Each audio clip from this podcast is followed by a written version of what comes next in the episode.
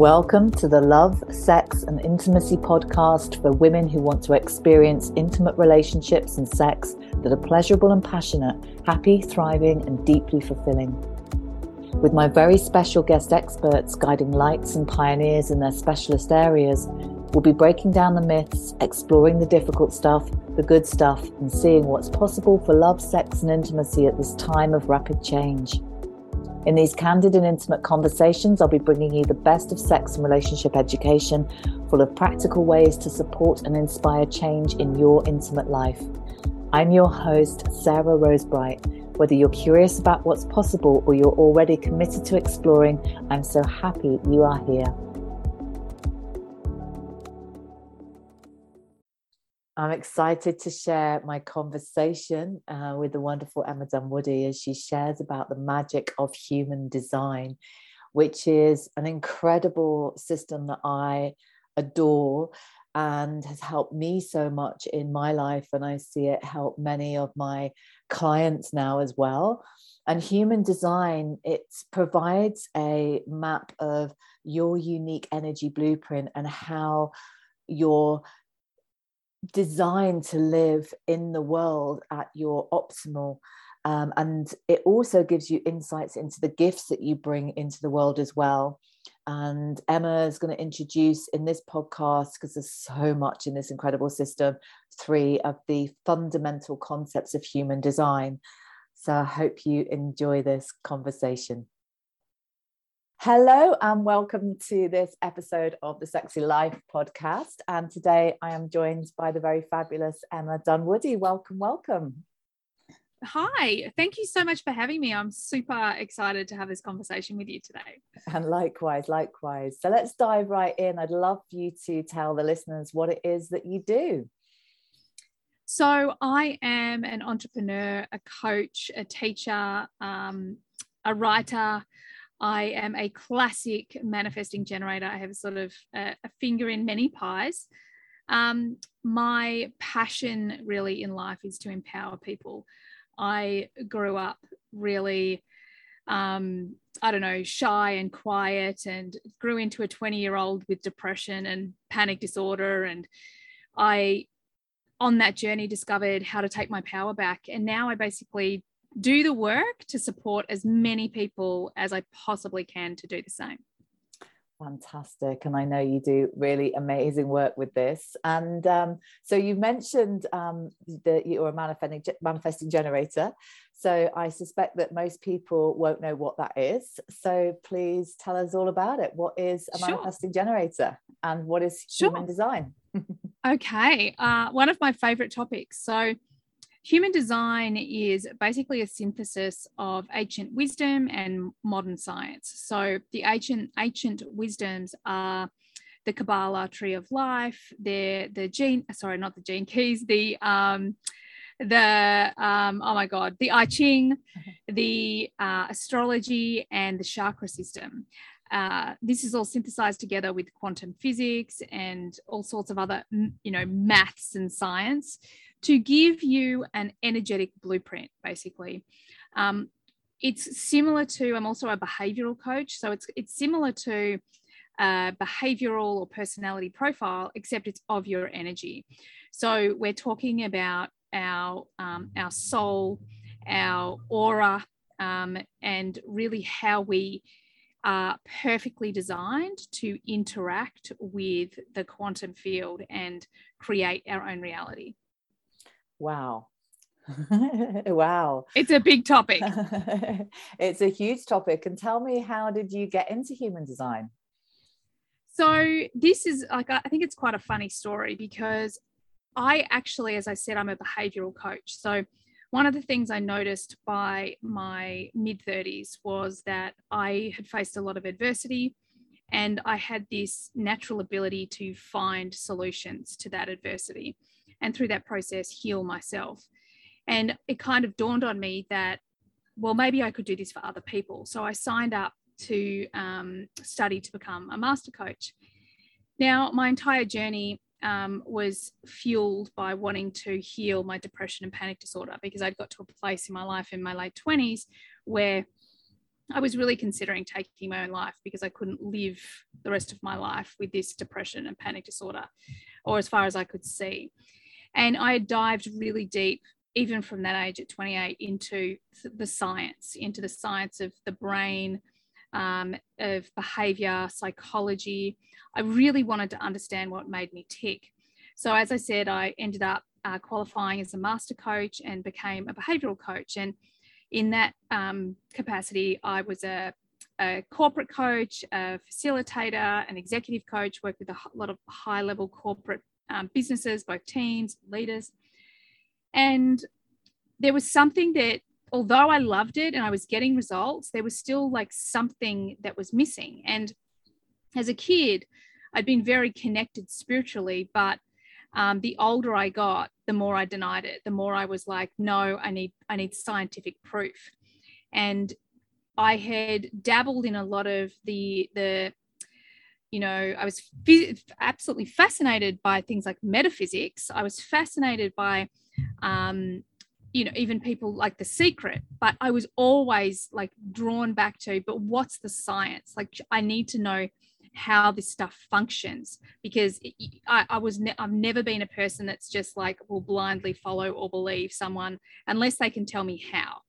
Um, and in that in that journey, the more um, I studied, the more I saw this amazing correlation between the science um, and metaphysics. It was really weird because I was like, oh my goodness, science proves metaphysics and metaphysics proves science. Like this new science of quantum physics that's you know really emerged over the last i mean it's been around for a lot longer but it's very much emerged emerged in the last 10 years this quantum physics was like that's the science i'm looking for. So i could start to see this really meaty deep evidentiary based science that supports the spiritual. So that led me down the spiritual path. Now as I head head down this spiritual path, of course, I, you know, um, discovered people like Eckhart Tolle, um, who I just love, um, Dr. David Hawkins, who's another one of my favorites, and along this path, I get introduced. I believe the first time was by my husband to this thing called human design, and when he first explained it to me, I was like, and, and by this point, I was never, I've never been a huge fan of astrology. Um, now I've studied it, but I still am a bit like, oh, I don't really get it. Um, you know, there's too many opinions, or again, it's not enough. There's not enough science. There's not enough hard. This means that. You know, this plus this equals that for me. Um, and my husband introduces me to human design and he tells me all about it and he's a projector and this is what it's like and, da, da, da. and i was just like oh wow that sounds that sounds good but it was still a little bit woo woo because it was astrology, the chakra system, the Kabbalah tree of life, and the I Ching. I was a bit like, yeah. So I, I pushed it away. Then the second time I um, got curious about it, I went down a, a, a rabbit hole, as I always do, and looked up my chart. And there's a lot in my chart that, like I will say these days, I've got a lot of adversity in my chart. So the old school language of human design, because the the science of human design is actually very new. It only came to the world in the late 80s. Um, and when I looked up my chart, like I looked it up a little bit with when Just told me, and then the second time I was like, no, bugger this. You're literally building um, unresourceful belief systems. You're telling me all this stuff's going to be hard. I'm not interested. So I pushed it away. Then, when I got to um, my Uranus opposition, which is around 40, it's this time where you go through this internal revolution. Um, you basically you wake up one day and go, "Oh my God, I'm being the person people want me to be, but I want to be me." And by the way, who am I? Um, so I started this process of my Uranus opposition, knowing that I was going into my Uranus opposition. Um, and this time I had this big intention of like discovering who am I and why am I here? Like, you know, look, you know, go big or go home, right? So I'm engaged. I've set these big intentions for the for this couple of years, and as a part of it, I decided to walk the Camino de Santiago, which is an 800 mm. kilometer pilgrimage through. Starts in France because I went the French way. Um, starts in the south of France and down to um, Santiago, across the top of Spain to Santiago. And I walk this, I have this intention who am I? Why am I here? And I get to the end of um, the, the walk and I feel like I have clarity. I feel like I've, I've al- I'm almost there. I'm like, I always joke, um, a part of my design means that I'm never going to have real 100% clarity. So I always joke like I had 86% clarity. and I said, literally, as I was on the plane going home, I said, okay, universe, whatever you want me to bring to the world, just show me. And I I got home, and within that week that I got home, human design was just pummeled at me. Like everybody just threw human design at me, and I was like, oh god, okay, I need to face this. I need to actually dive deep and get past my fear and um, reservedness. So I did. And I literally Googled best human design um, coach in Sydney or something like that.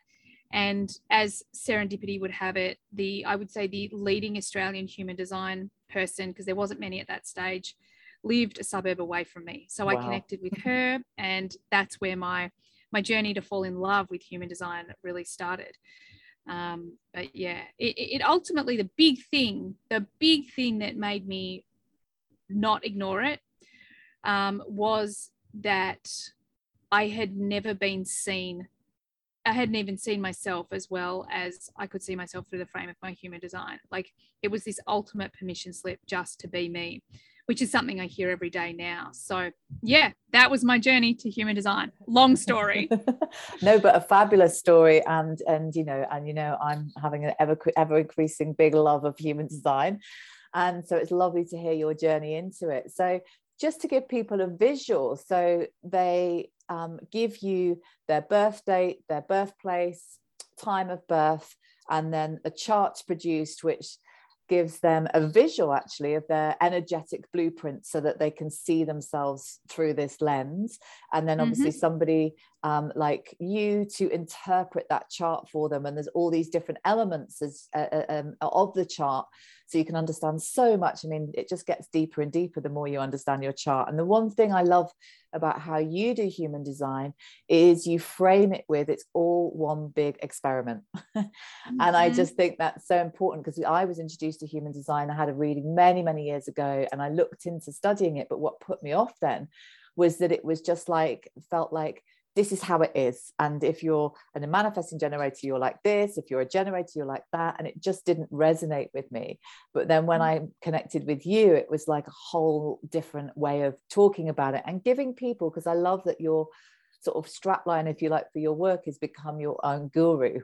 And yep. so I'd love you to share a little bit about why that's important. Yeah, I love it. This is such a great question. So, as a behavioral coach, I'm also certified in a number of different profiling tools. One of the things that um, I think is really important is that we don't use or tell people who they are. And what happens with behavioral tools is that we can, you know, go into a company or deal with an individual and we can go through their their profile and we're telling them basically who they think they are. So what happens is that they give up their sovereignty, they give up their mm. identity.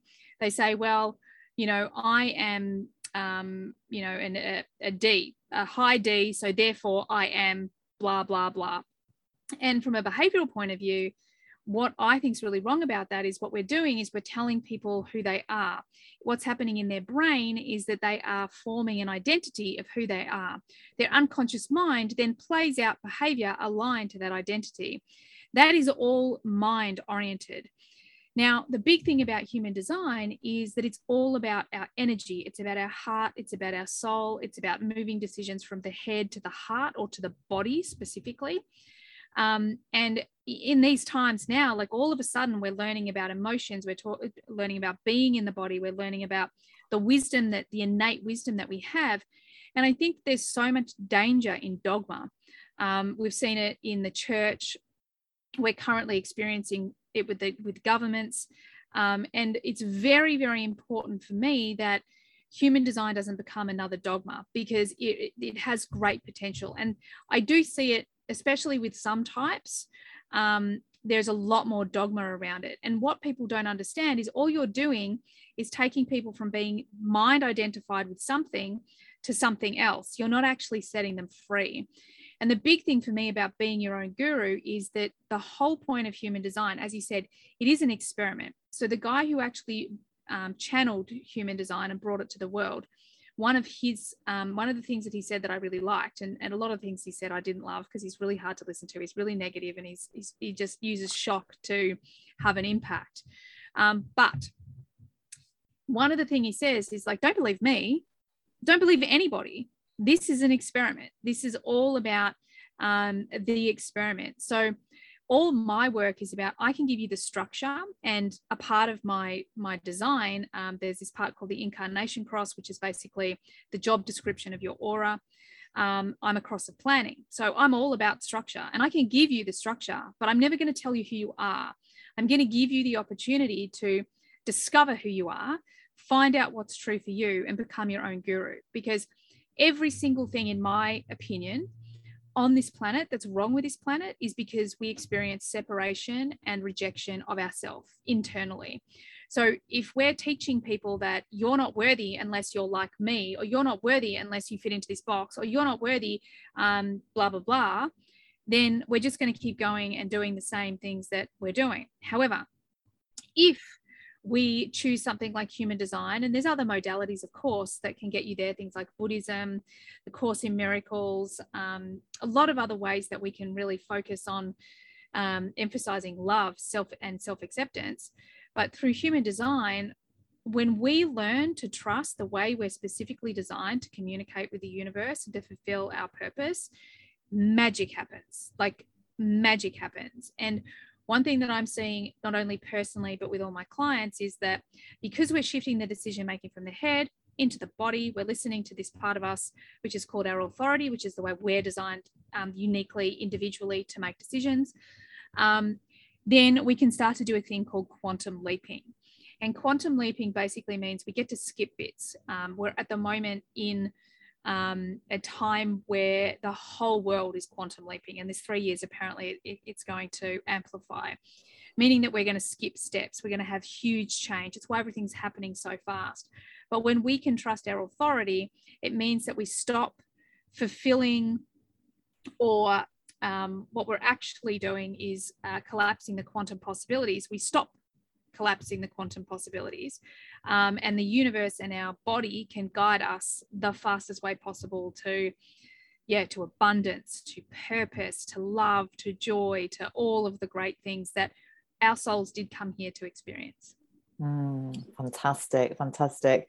And I love that just to, you know, that shift from the mind to the body um, is just so profound. And I remember when I was told in a human design reading 10 years ago that I could listen to my body, I was like, took me like mind blown that actually I could get information from my body because it was so alien to how I was raised. And we were on a call yesterday, and it was so lovely seeing the woman who was there saying, I was having a bad day, feeling awful, and all this stuff. And then I just checked in with my body, and actually, it was a whole different experience, you know. And so it's just so powerful. Just that shift alone is just phenomenal how that would change the world for yeah. sure. For exactly. Sure. Yeah. Yeah. And I think that, I think that, you know, I love that what you just said. And I was going to share that same example is that there are so many of us, because I had the same example as, as or experience as she did, that I literally realized one day that I was thinking my feelings. Yeah. You know, I wasn't actually checking in with my body. And our body has so much wisdom. And we're in that time now where it almost doesn't matter what modality you're learning or you're tapping into, it's always about satiating into the body. Yeah. And I just want to repeat that, that you're thinking your feelings. Because again, yeah. when I, for me being in my head, it was like, it just like took me ages to sort of put that jigsaw together because we're so up here all the time, because we're so in our heads. So there's the practice of of, of um, listening to the body so how do you can you share some ways that people can start to do that yeah yeah absolutely so first and foremost with human design um, like anything there are you know you're still sort of split into groups if you like and i don't love the groups because they were kind of created um, to make it easier to teach. It wasn't actually part of what we call the like the initial, um, the black book as they call it. But so first and foremost, what you want to do is you want to find out your your type, strategy, and authority. And I'll talk you through type, strategy, and authority. And the reason why you want to know that is so you understand how you're you're on a very high level, how your energy works. So there are five types. Uh, we have manifestors, and manifestors are on the planet to inspire, initiate, and really, yeah, inspire people into action. Um, they are here to be trailblazers, to start new things.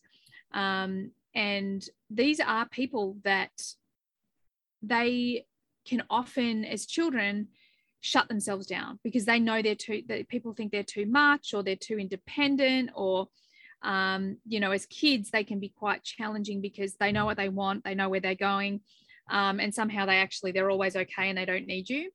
But they're also people that tend to shut themselves down because of that big energetic independence.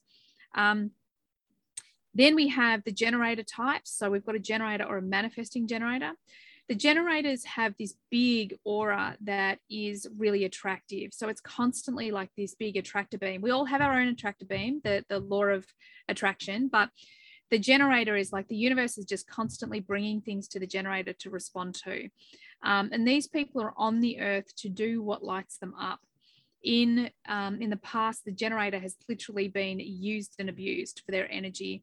Um, they're people that have been locked in factories to, to do the work but actually, what they're on the planet to do is to feel really excited because their purpose is to take the inspiration and blow it up in the third dimension, like really on planet Earth, get excited about something and grow it and and make it real, manifest it into reality. Um, and in that, you know, it's aligned to the work that they do, and these people love their work. And, I'm a manifesting generator, um, and work is so so so important so when i had young children i found it very challenging and as a behavioralist i was like oh it's just my identity changing and i did all this work that i knew from a behavioral point of view but what's really interesting now that i understand human design i was like oh god it's because i didn't have work that that compounded how challenging it was because i'm literally here to do things that light me up um, ironically it doesn't feel like work when when a generator type is aligned it doesn't feel like work then we have the manifesting generator. So the manifesting generator is here on the planet to, um, oh, it's a hybrid. So it's between the generator and the manifester. And they're here, they're a little bit superhuman, the manifesting generator. They, um, they take up a lot of space. They're a non-linear being. So the first thing you usually hear from a manifesting generator is, oh my God, I feel like a quitter. Until I came to human design, I just thought I was a quitter and I just gave things up quickly. These are people who are multi-passionate. They want to do lots of things. They tend to have you know more than one focus uh, but they also learn faster and get out quicker. So they're people that it may look like they're a quitter on the outside but they're actually taking so much more in at a faster rate um, because they're finding better ways for humans to be human. So um, yep that's the manifesting generator um, also part of big part of their purpose um, if the purpose of a manifestor is literally to initiate, spark, and inspire action in the world, the generators are about their work, the manifesting generators about their work. Then we have projectors. Now, projectors are our guides. These people are very, very wise. But these, these people do not have as much energy as the generator types. The manifestors are a little bit the same as the projectors.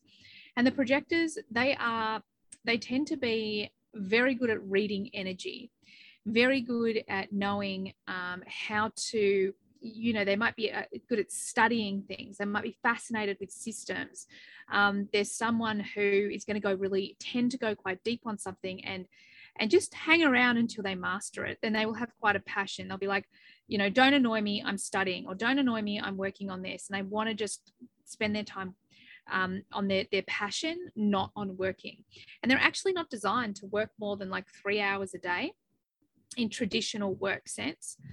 Um, and the thing with the projector is that they they're on the planet to be seen and recognized for this wisdom and this can be their greatest challenge because if they don't see and recognize their own wisdom then No one else does. And this is where they can get into this real dichotomy because they try to behave like a generator type and they try to work hard and prove themselves, but they don't get seen, they don't get heard, and, and they will end up banging their head against a wall. So it's really one of the types that has to sort of go, oh God, I have to flip my whole paradigm of who I think I am and how I operate in the world. And when they do, they're a lot more aligned to, you know, you do less, receive more. You wait for an invitation to share your wisdom and basically go geek out on the things that you really love and adore um, and value that journey, that learning, what you have, because then other people are going to value it too. Then we have a reflector. Now, a reflector, there's only 1% of the global population that are reflectors. I've met so many of them now. And the greatest gift that these people have is that they can read energy like no other. Um, the way that I I say that I see it, but like I do see it in my mind's eye, but I also feel it when I'm around them, is that they can see energy coming like a wave. And it's almost you know like they can see the future coming like a wave but it's not the, the clarity of the future. It's this this energy. They can see how energy is being used. And what actually happens with them is they reflect that back. They they amplify and reflect that back to people. So a reflector is a person who is we're all unique but they're very very unique. And they're a person that can get um, lost in other people's identity other people's energy if they're not willing just to flow with the waves to flow with you know the current and just be themselves. But they're incredibly wise beautiful human beings that um yeah they, they some of the the intuitives i've worked with one specific um, intuitive who's a reflector she just blew my mind like she literally went in almost to my psyche and pulled this this pain thing out that no one had ever heard about, no one had ever accessed. I hadn't even thought about it since I was like seven. Um, and this this is their great gift because they really reflect back not only the individual but the community that they're in, um, and they're in- incredibly powerful beings. So yeah, they're the five types. Um, do you want me to share a little bit about the strategy and authority quickly? Yeah, that would be helpful because they're they're the foundations, aren't they? So please, yeah, yeah, yeah. So one of the things that um, I really like to, um, oh, what's the word? Not reiterate, but be very clear on is, um, as you said earlier, human design is very complicated. There's a lot of different levels, and a lot of people want to get very clever and go very deep. And that can overcomplicate and overwhelm a lot of people. The thing with human design, especially when you start to learn your own, you've, you've got to start simple. Um, and you can stay simple. If you understand your strategy and authority, which I'll explain in a minute, then magic can happen. You don't need to know the depths of everything else because you will naturally align to everything else if you just focus on your strategy and authority. Most people, when they, um, you know, if they get half curious, they're going to go into all of their gates and channels and all of those things, but that is a lot more complicated. Now, our strategy and authority, they're really important because it's how the universe speaks to us and how we speak to the universe. And it's all about this communication loop between our body and um, our spirit and the universe. So, our strategy is literally the way the universe will speak to us, and each type has a different strategy. So, with um, with a manifester, their, their strategy is to initiate and inform. So, literally, source moves in a creative way, in an inspirational way, moves a manifester. And a manifester is just like one of those people that's like, okay, get out of my way. I'm doing this. I'm creating this. I'm building this. I'm, I'm doing this. So their strategy is literally to feel source move through them. And as, as soon as source moves through them, to go as best they can to go and create or to initiate, to start something. Then with a generator and a manifesting generator, um, we have this strategy to respond. Now, except for and, and there is a gray area but except for the, the manifester all the other types are in some sort of response to the external world which basically blows up a lot of the behavioral coaching or the mindset or performance coaching that you hear you know like you hear people say take massive action go out there and initiate um, you know go and have an impact and ultimately what human design says is actually no what you want to do in, instead, as a, especially as a generator type, you wait to respond. Now, generator types are responding in every single second. So it's not something that you have to wait a long time for. Um, you open, if you open a fridge door, then you're responding to what you're seeing in the fridge, like boom, okay, I'm having that. Um, you know, you smell something uh, down the street and think, oh, I want to eat that. Or um, it could be as simple as someone offers you a job, you respond to that.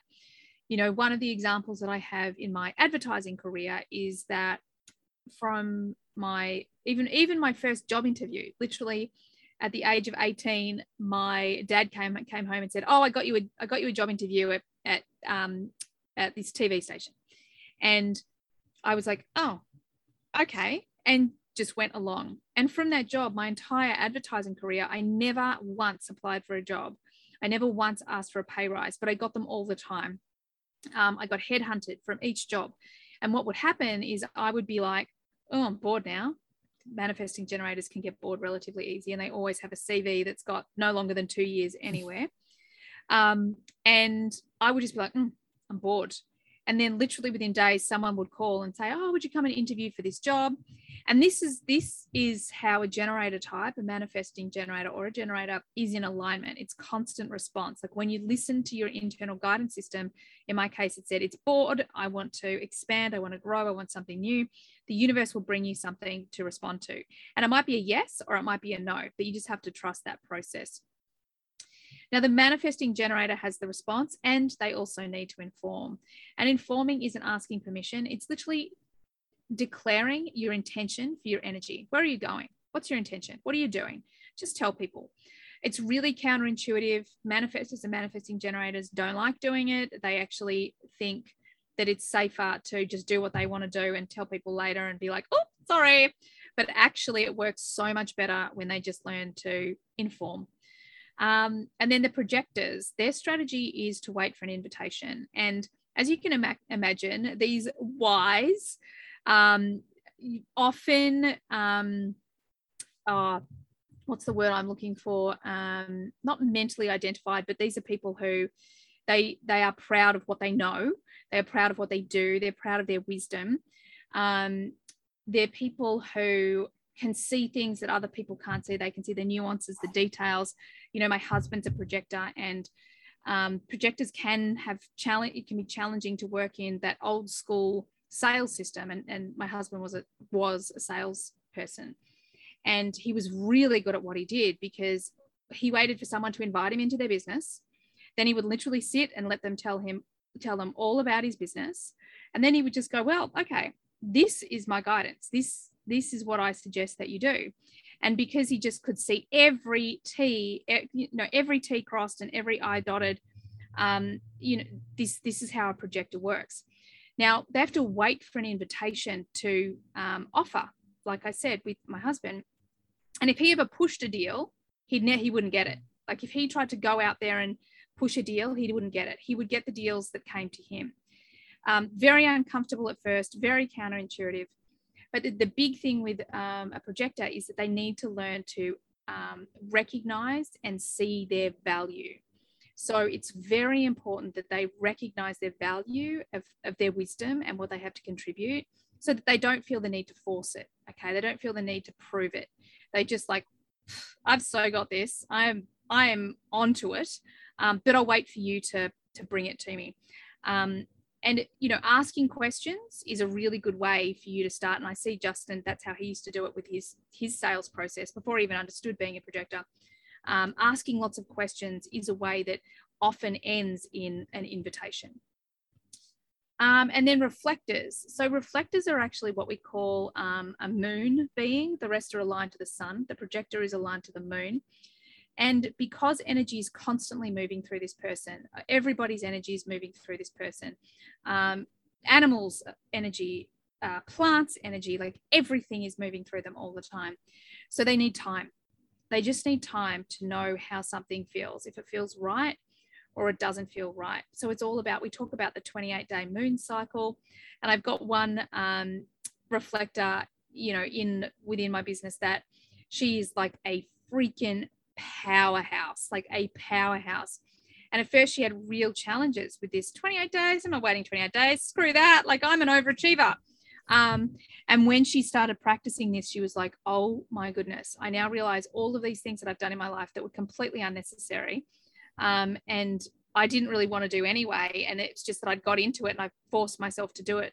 Whereas when she slowed down, all of a sudden the correct things for her appeared and the shorter path from A to Z. And, you know, literally she's running a big um, uh, national business now. And she's also running a coaching business. It's she's amazing human.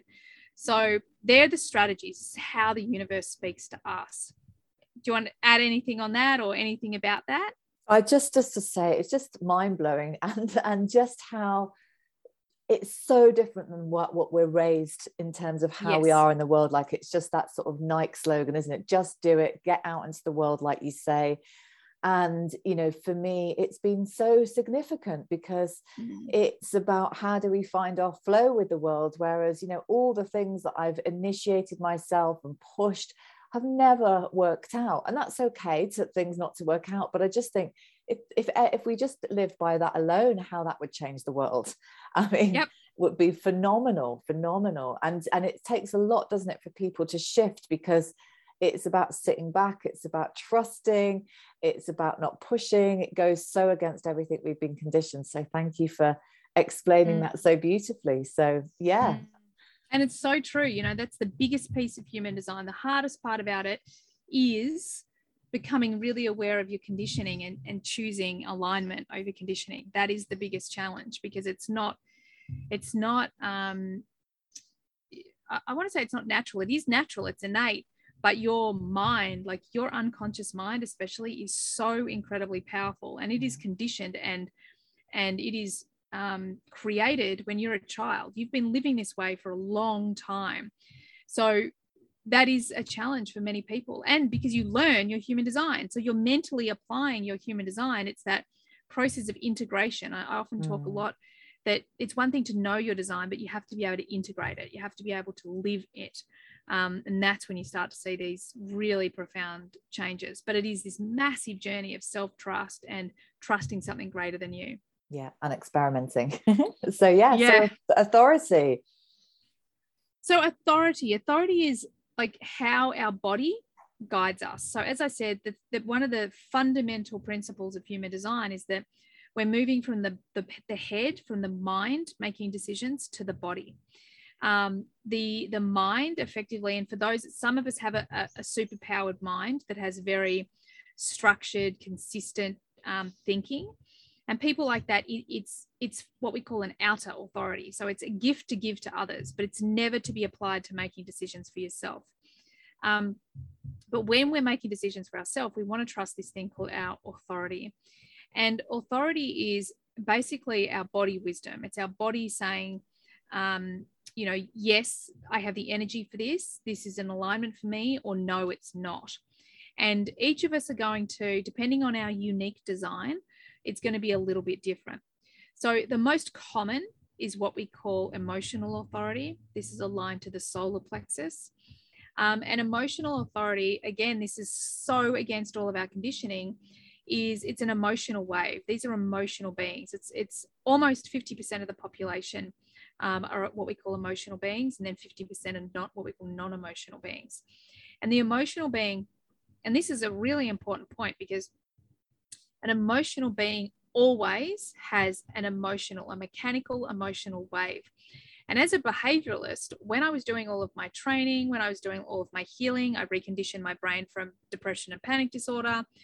Um, there is this part of me that's like, how come she gets, she's fixed? Like she's not having the, what I don't get it. Whereas I was like, I'm still having that emotional up and down. Is there something wrong with me? And when I came to human design, I was like, oh, oh, I get it now. So half of the global population are governed by this, this emotional authority. And emotional authority means that you're always somewhere in an emotional wave. It's mechanical. What we need to be aware of is the stories we apply to the feelings that we're feeling as opposed to trying to stop the feelings altogether, which you know is just like a, a spiritual bypass or pass or emotional bypass. But an emotional being will always have that. But those um, people also are on the planet to become very emotionally wise, um, emotionally intelligent, um, to experience emotion and not be afraid of emotion, to be able to hold space for emotion. These are the people that, um, uh, you know, uh, defined emotional child will be able to hold space for potentially an emotional parent, but an undefined emotional child will be like, oh my God, this is way too much. Get out of my space. I need to run away. So when it's your authority, it's all about trusting the wave and you're looking for this thing, this mystical thing that we call clarity. So, what that will feel like is often with an emotional being, something will percolate, something will become into your awareness. There will be a decision that you want to make. Um, and in that process of you know let's say you're you're looking for a house. I know you've been you've been looking for a house. Um, and you go through this process of looking at lots of houses. Now something's going to percolate. You're going to have a vision. You might know what you want in that house.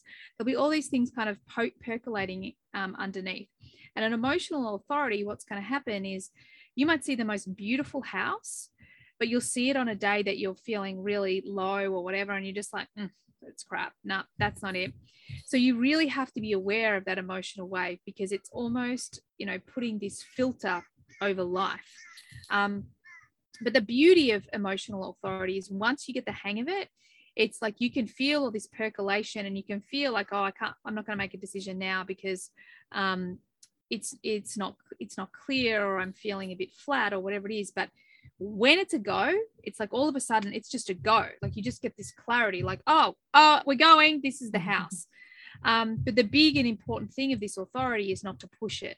So often, um, a person with emotional authority, it's really important they slow down. But most, given the world that we live in, we're put under time pressure. You have to make decisions fast. You have to, um, you know, just just just make a decision. Just make a decision. Just do it. And an emotional person needs the opposite. They need time and space to know what's right for them.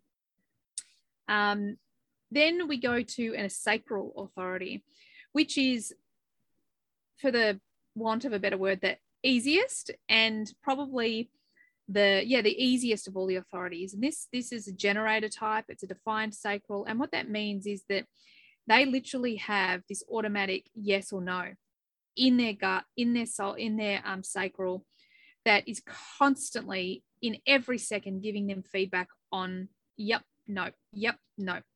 So as um, if you have a sacral authority you just literally have to a you can watch yourself. One of the things i love seeing which just makes me giggle is whenever i'm running a big class or i'm running any class and i say something and you can just see all the generator types nodding along. You know their sacrals are just like uh-huh uh-huh uh-huh uh-huh.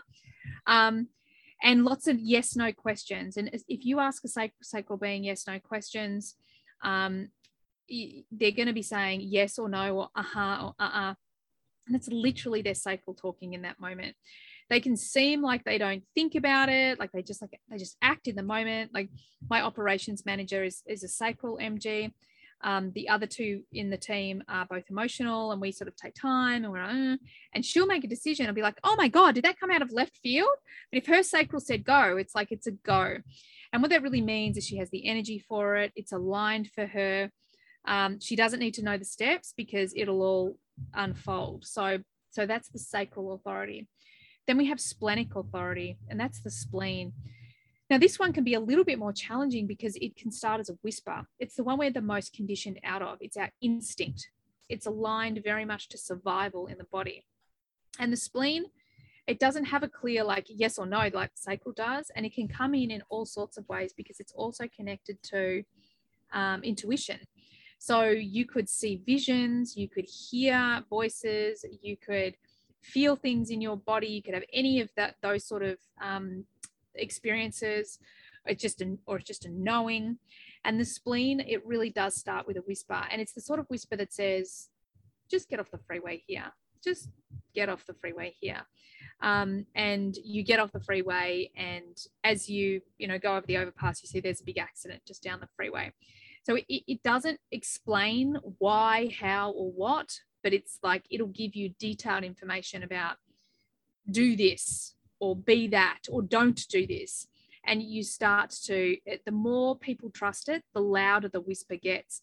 And i've got a lot of clients that have been experimenting with their spleen for years now and they literally one of the one of them tells such a great story about a bear and she was out hiking and she could see this figure um, this thing right in the distance. It was a long way away and she just went oh it's a bear. We've got to go.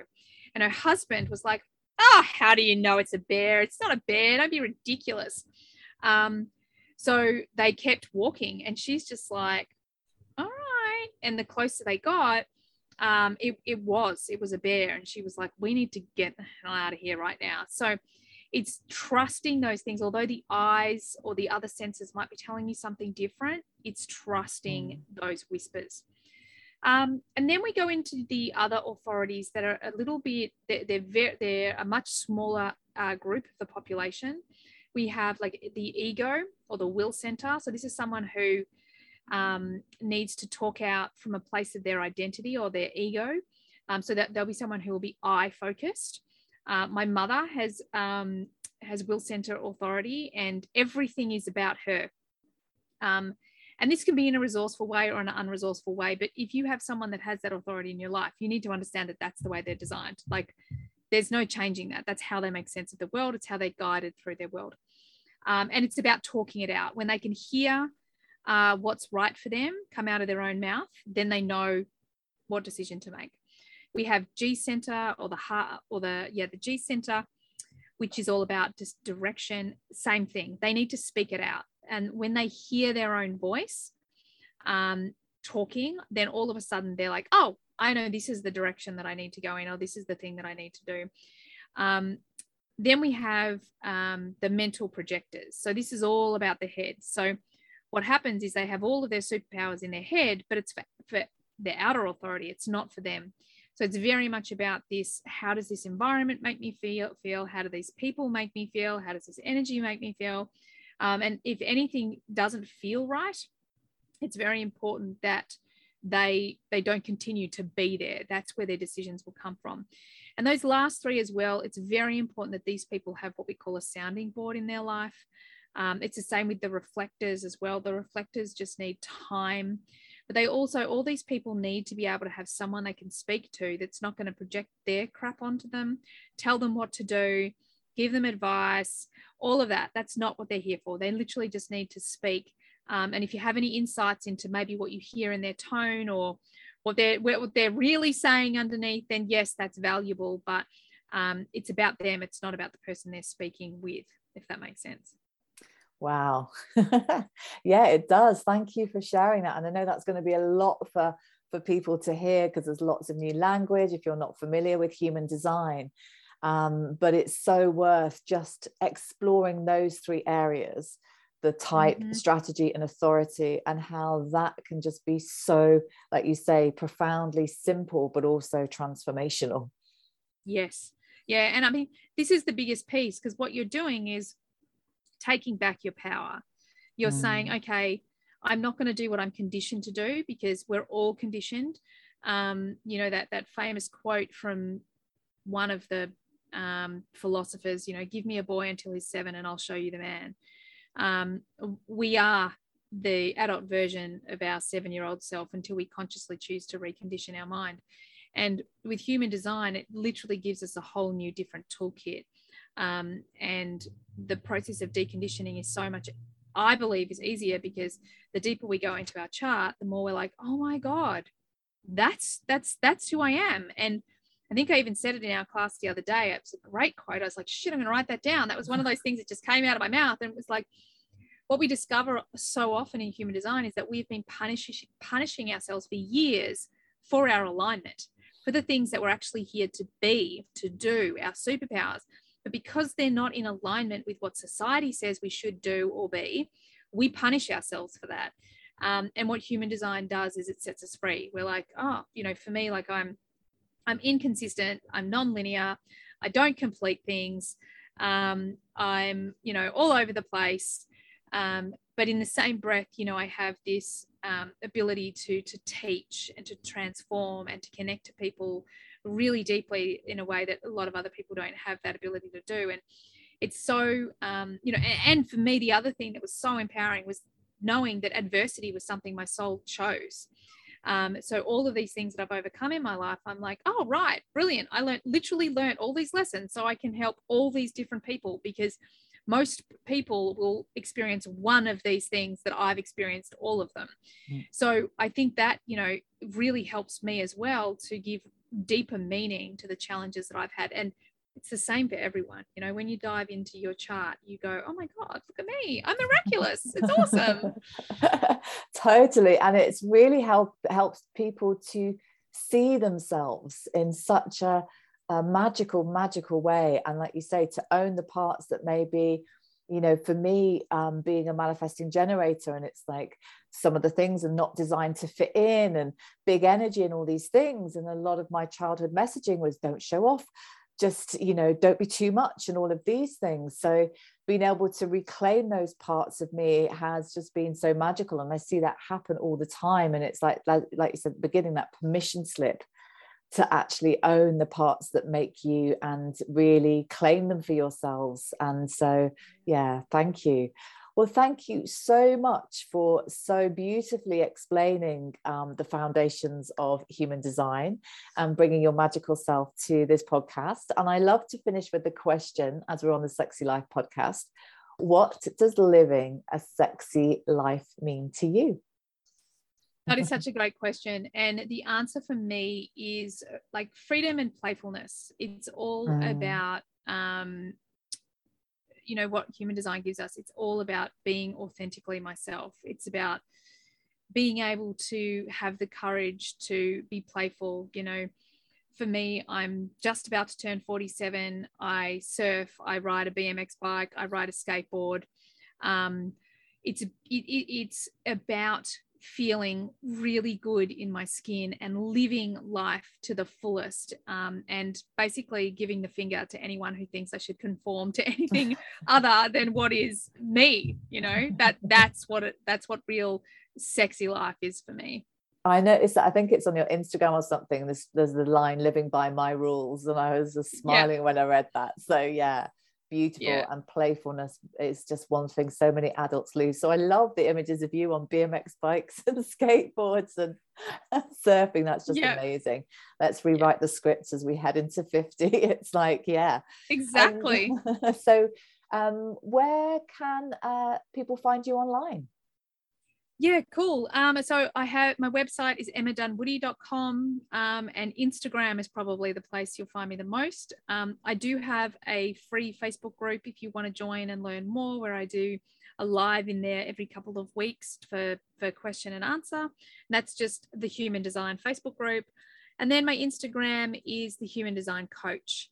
Um, yeah, just if you look that up, you'll find me and there's lots of content. And of course, um, the podcast. I can't believe I nearly forgot the podcast, the Human Design Podcast, which is literally everything you need to know to dive into your human design. It's such a great place to start. And Emma's got loads of magical offerings, including you just launched a like Human Design 101 course as an introductory course for people. I did.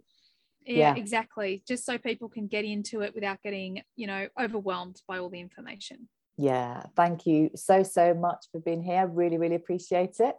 And thank you. yeah hope to bring you back sometime for another conversation. Love this so much. sounds good. All right thank you fantastic. so much for having me. You're so welcome. Have a lovely day.